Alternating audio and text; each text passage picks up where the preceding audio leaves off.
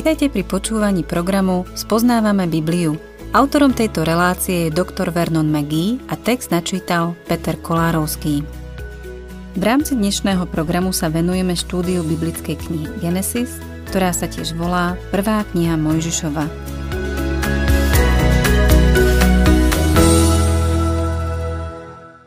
Milí poslucháči, hospodinov aniel zadržal Abrahama v poslednej chvíli, aby neobetoval Bohu svojho syna Izáka. Pozrime sa bližšie na 18. verš 22. kapitoly Genesis, kde hospodinov aniel hovorí Abrahámovi. Pretože si poslúchol môj hlas, v tvojom potomstve budú požehnané všetky národy zeme. Pretože si poslúchol môj hlas. Táto poslušnosť spočívala v Abrahámovej viere. Viera vždy vedie k skutkom. Viera bez skutkov je mŕtva. V tvojom potomstve budú požehnané všetky národy zeme. O akom potomstve tu Boh hovorí? Keď sa pozrieme do listu Galatianom v 3. kapitole 16. verši vidíme, ako Pavol interpretuje to potomstvo. Prísľuby boli dané Abrahámovi a jeho potomkovi. Nehovorí a potomkom, ako by šlo o mnohých, ale o jedného. A tvojmu potomkovi a ním je Kristus. Tu Biblia sama vysvetľuje, čo myslí pod potomkom. Keď sa pozrieme na 8. verš, čítame tieto Pavlové slová. Keďže písmo predvídalo, že Boh z viery ospravedlňuje pohanov, už vopred ohlásilo Abrahámovi radosnú zväzť. V tebe budú požehnané všetky národy. Radosná zväzť je preklad slova evanielium. Kedy Boh kázal Abrahámovi evanielium? Boh mu kázal evanielium, keď ho povolal, aby priniesol na oltár svojho syna Izáka. Boh tu hovorí, v tvojom potomstve budú požehnané všetky národy zeme. A týmto potomstvom je Kristus. Toto je evanelium, ktoré Abraham prijal. Chcel by som sa ešte vyjadriť k niečomu, čo obyčajne prehliadame. Väčšinou predpokladáme, že Abraham, Izák, Jákob a všetky veľké postavy starej zmluvy boli veľké osobnosti, ale že neboli takí múdri a inteligentní ako my. Že nevedeli toľko ako my. Som však toho názoru, že Abraham vedel oveľa viac o Kristovom príchode a evaníliu, ako si myslíme. V skutočnosti pán Ježiš povedal, Ján 8.56, Váš otec Abraham zaplesal, že uvidí môj deň. Aj videl a zaradoval sa. Takže musel vedieť oveľa viac, ako si uvedomujeme. Boh zjavil toho Abrahamovi veľa, ale spasiteľ ešte neprišiel. Dnes vieme, že prišiel až o 1900 rokov. Ale tam, na hore Moria, kde Abraham obetoval Izáka, sa odohral predobraz Kristovej obeti a dokonca aj vzkriesenia. Boh povolal Abraháma, aby obetoval Izáka. Prešli tri dni, vyšiel na horu Moria. Boh mu na tretí deň vrátil Izáka živého. A tak tu máme obraz Kristovej smrti aj vzkriesenia. Pavol hovorí, že Boh kázal Abrahámovi evanilium a určite to bolo tu. V tvojom potomstve budú požehnané všetky národy zeme. Kristovo evanilium sa rozšírilo prakticky do celého sveta. Mnohí ho ešte nepočuli. To je pravda aj o ľuďoch v našom okolí. Ale požehnanie sa dostalo všetkým národom. Všetko požehnanie národov je totiž v Kristovi. Vráťme sa k nášmu textu a budem čítať 19. a 20. verš. Potom sa Abraham vrátil k svojim sluhom a všetci spolu sa pobrali do Šeby, kde Abraham býval. Po týchto udalostiach oznámili Abrahámovi. Milka porodila synov tvojmu bratovi Nachórovi. Zvyšok tejto kapitoly nám dáva nahliadnúť do Abrahámovej rodiny. Abraham opustil svojho brata Nachóra ešte pred rokmi v Charáne – jeho líniu písmo nesleduje, ale o niečo neskôr pretne Abrahamovú líniu. Budeme sa tomu venovať, keď sa k tomu dostaneme. Ak by ste si prečítali 22. kapitolu dokonca, zistili by ste, že posledné tri verše sú dobrým cvikom pre vyslovovanie cudzích mien. V 23. kapitole je uvedená Sári na smrť a jej pohreb. Abraham kúpil jaskyňu na pozemku v Machpele, kde ju pochoval. Genesis 23. kapitola 1. a 2. verš. Sára sa dožila 127 rokov. To bol Sárin vek. Zomrela v Kiriat Arbe, čo je Hebron, v Kanáne. Abraham šiel žialiť za Sárou a oplakávať ju. Všimnime si, že Sárin uvedený vek je 127 rokov.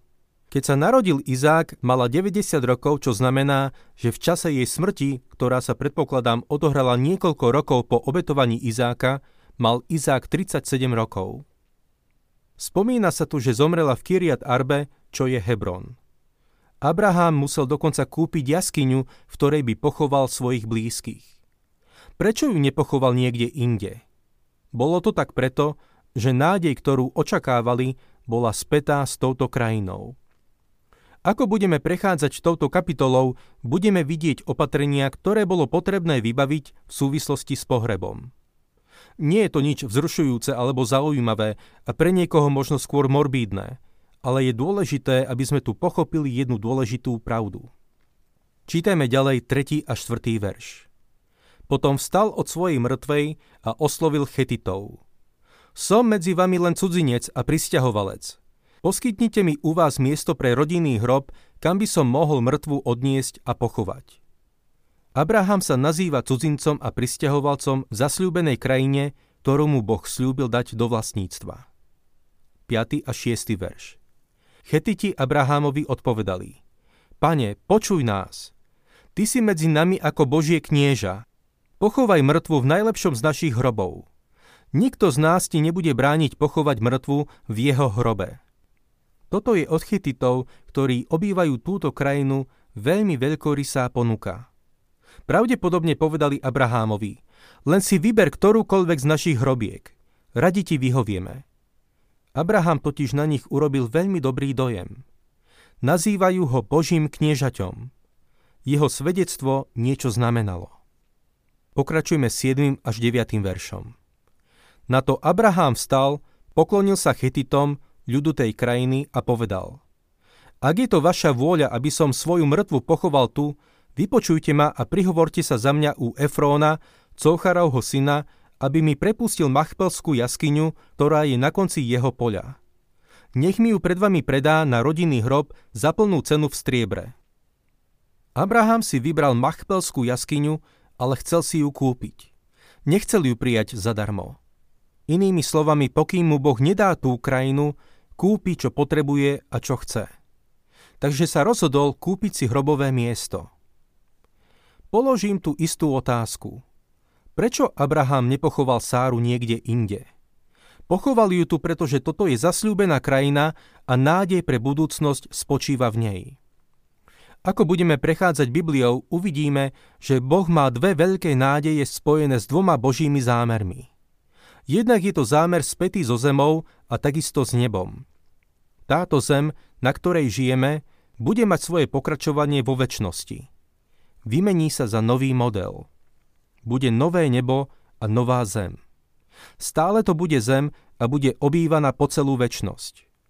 Toto je Božie zasľúbenie, ktoré dal Boh Abrahámovi a tým, čo prídu po ňom. Túto zem, na ktorej žijeme, Boh nezahodí do smetného koša, keď sa naplní jej čas. Ani ju nedá zlikvidovať na šrotovisku pre staré autá. Boh sa jej nezbaví. Vymení ju za nový model. Nová zem bude pre väčnosť a budú ju obývať ľudia. Až tam siahala Abrahámova nádej. Chcel byť pochovaný v zasľúbenej krajine, aby v nej spolu so Sárou bol skriesený. Nevedel, koľky po ňom prídu, ale vedel, že to budú milióny ľudí, čo vstanú z mŕtvych. Toto je tá nádej. Je to nádej v pozemskej oblasti a určite sa naplní. V hornej sieni povedal pán Ježiš svojim učeníkom, ktorí poznali starú zmluvu a mali starozmluvnú nádej. Ján 14, 1. až 3. verš. Nech sa vám srdce neznepokojuje. Verte v Boha, verte aj vo mňa. V dome môjho oca je mnoho príbytkov. Keby to tak nebolo, bol by som vám a zda povedal, že vám idem pripraviť miesto? Keď odídem a pripravím vám miesto, zasa prídem a vezmem vás k sebe, aby ste aj vy boli tam, kde som ja. Hovorí o Novom Jeruzaleme, ktorý dnes pripravuje a ktorý je miestom, kam pôjde cirkev. Nový Jeruzalem bude väčšným príbytkom cirkvy. Toto učenie bolo pre učeníkov úplne nové a obávam sa, že aj pre mnohých kresťanov. Boh nikdy nepovedal Abrahámovi, že ho vezme preč z tejto zeme do neba. Naopak, povedal mu, dám ti túto krajinu. Abraham uveril Bohu a to bol dôvod, prečo chcel Sáru pochovať v tej krajine. Kúpil jaskyňu, aby v nej pochoval svojich mŕtvych. Aj on tam chcel byť pochovaný a aj je. Presné miesto Abrahámovho odpočinku je v Hebrone asi 30 km na juh od Jeruzalema. Keď som tam cestoval, navštívil som moslimskú mešitu, ktorá je postavená na tom mieste. Musím povedať, že počas celej cesty som sa necítil nepríjemne, ani som nemal žiaden strach okrem Hebronu. Varovali nás, aby sme v Hebrone boli opatrní, že tam nemajú radi turistov a vlastne nikoho, kto nie je domáci. Samozrejme, dovolili nám vojsť do mešity, pretože od turistov mali zisk. Keď sme vošli dnu, pozreli sme sa cez malý otvor v podlahe, dolu do jaskyne, v ktorej mali byť pochovaní všetci. Abraham a Sára, Izák a Rebeka, Jákob a Lea. Ráchel je pochovaná v Betleheme. Všetci boli pochovaní v Izraeli pre ich nádej, že budú znovu vzkriesení v tej krajine.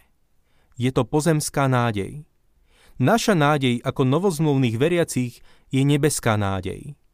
Dúfam, že vám to je jasné, prečo bolo pre Abrahama dôležité, kde Sáru pochová.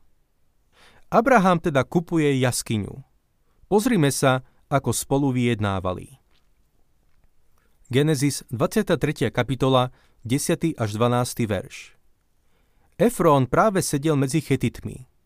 Chetita Efrón dal Abrahámovi v prítomnosti všetkých chetitov, ktorí prišli k meskej bráne, túto odpoveď. Nie tak, pane, vypočuj ty mňa. Ja ti dávam pole aj s jaskyňou, ktorá je na ňom. Dávam ti ju v prítomnosti môjho ľudu pochovaj tam svoju mŕtvu. Abraham sa hlboko poklonil obyvateľom tej krajiny. Všimnime si Abraháma a štedrosť týchto ľudí, zvlášť Efróna. Boli zaiste zdvorilí. Niekedy máme predstavu, že išlo o jaskýnych ľudí, ktorí chodili s bakuľou, aby sa pobili. Keby nás Abraham, Izák, Jákob a ďalší starozmluvní hrdinovia a dokonca aj tí, ktorí sa spomínajú v tejto kapitole, dnes navštívili, určite by o nás podali túto správu. Viete, že naši potomkovia sú jedna banda jaskýnych ľudí? Sú úplne necivilizovaní. Sú neslušní, hrubí a hanební. Myslím si, že toto by o nás povedali. Našou výhodou je to, že na rozdiel od nich my môžeme hovoriť o nich. Je dobré si všimnúť, akí sú k sebe navzájom zdvorilí. Abraham sa hlboko poklonil obyvateľom tej krajiny. Čítajme ďalej 13. až 16. verš. A v ich prítomnosti Efrónovi povedal Vypočuj radšej ty mňa. Za pole ti zaplatím plnú cenu v striebre.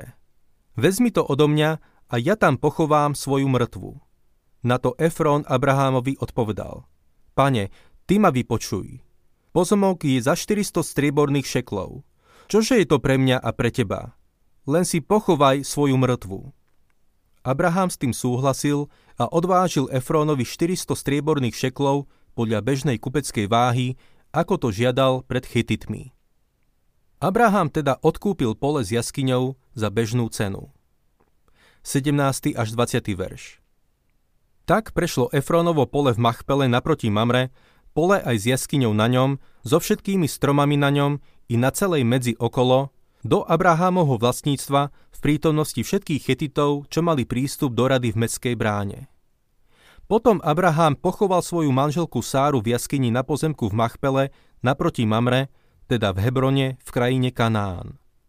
Takto dostal Abraham od chetitov do vlastníctva pozemok aj s jaskyňou na ňom, aby mal rodinnú hrobku. Zdá sa, že to miesto je v Hebrone, kde dnes stojí mešita. Moslimovia ju považujú za druhú alebo tretiu najdôležitejšiu mešitu na svete. Majú veľa mešít v Káhire aj na ďalších miestach a tie, ktoré som videl, sú absolútne krásne. Tá najdôležitejšia je samozrejme v Meke. Nie som si istý, či tá v Hebrone je druhá najdôležitejšia, alebo tá v Jeruzaleme. To nie je podstatné. Každopádne môžeme vidieť, aká dôležitá je pre Arabov línia od Abraháma. Program Spoznávame Bibliu vysielame každý pracovný deň a relácie sú dostupné aj na internetovej stránke ttb.t2tvr.org. Ak sa vám program páči, chceli by ste nám nechať nejaký odkaz alebo by ste tento program radi odporúčili ďalším, navštívte facebookovú stránku Spoznávame Bibliu alebo nám napíšte na e-mailovú adresu spoznávame.bibliu zavináč gmail.com.